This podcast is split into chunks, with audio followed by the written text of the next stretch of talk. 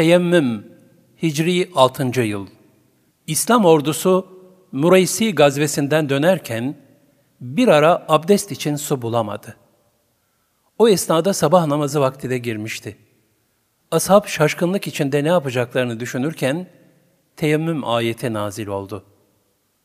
Hasta yahut yolculuk halinde bulunursanız, yahut biriniz heladan gelirse, yahut kadınlara dokunmuşsanız ve bu hallerde su bulamamışsanız, temiz toprakla teyemmüm edin de, yüzünüzü ve dirseklere kadar da ellerinizi onunla meshedin.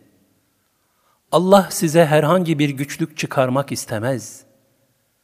Fakat sizi tertemiz kılmak ve size ihsan ettiği nimetini tamamlamak ister. Umulur ki şükredersiniz. El-Maide 6